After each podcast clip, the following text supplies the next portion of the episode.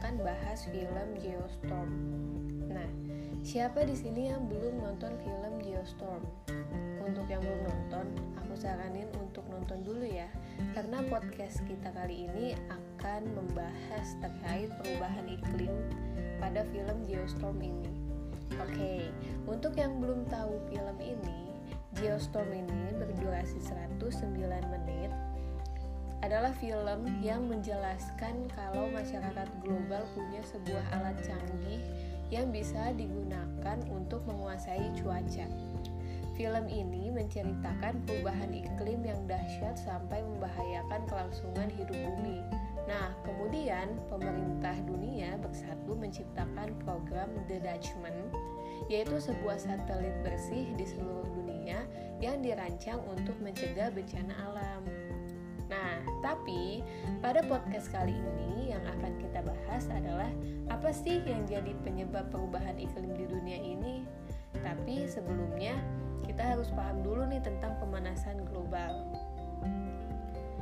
Pemanasan global atau global warming merupakan masalah besar yang saat ini sedang dihadapi oleh seluruh umat manusia dan makhluk hidup di bumi.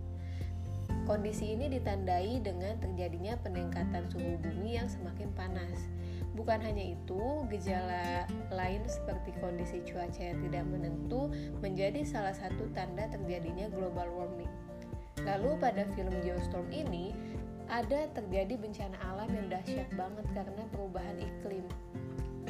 Nah, terus penyebabnya apa ya sampai bisa terjadi? Ternyata tidak memperhatikan lingkungannya.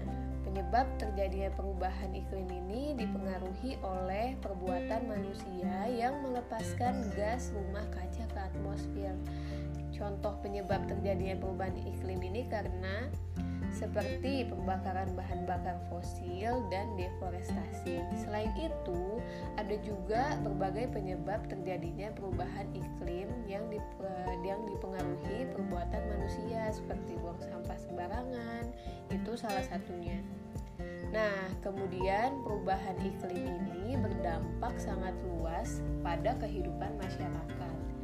Kenaikan suhu bumi tidak hanya berdampak pada naiknya temperatur bumi, tetapi juga mengubah sistem iklim yang mempengaruhi berbagai aspek pada perubahan alam dan kehidupan manusia, seperti kualitas dan kuantitas air, habitat, hutan, kesehatan, lahan pertanian, dan ekosistem wilayah pesisir.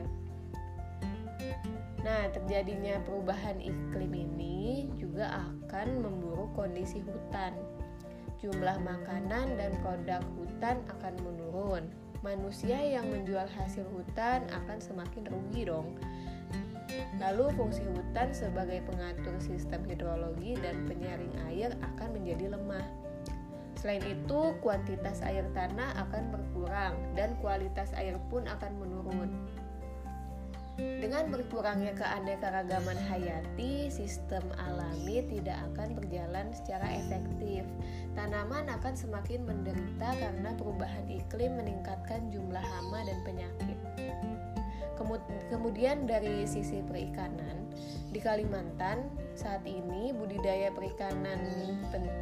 perikanan penting sebagai mata pencaharian dan sumber makanan. Jika persediaan air berkurang dan suhu air laut memanas, maka jumlah ikan akan menurun. Lalu para nelayan pun akan sulit memperoleh makanan dan penghasilan. Kemudian dari sisi penyakit nih, karena kondisi lingkungan yang semakin panas dan bertambah lembab, penyakitnya tuh seperti malaria akan lebih mudah menyebar. Penyakit pada tanaman juga akan menyebar loh dan menghancurkan pertanian.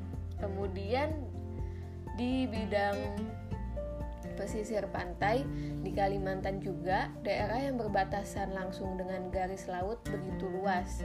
Nah, ketika permukaan air laut naik, air asin akan memasuki daratan, merusak lahan pertanian dan ekosistem. Jadi petani juga akan kesulitan membudidayakan tanaman dan menghasilkan uang.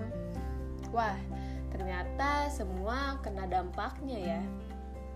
Untuk itu, mencegah atau paling tidak kita mengurangi perubahan iklim ini, kita bisa dengan yang sederhana dulu aja nih, yaitu buang sampah pada tempatnya, nggak pakai kemasan plastik sekali pakai.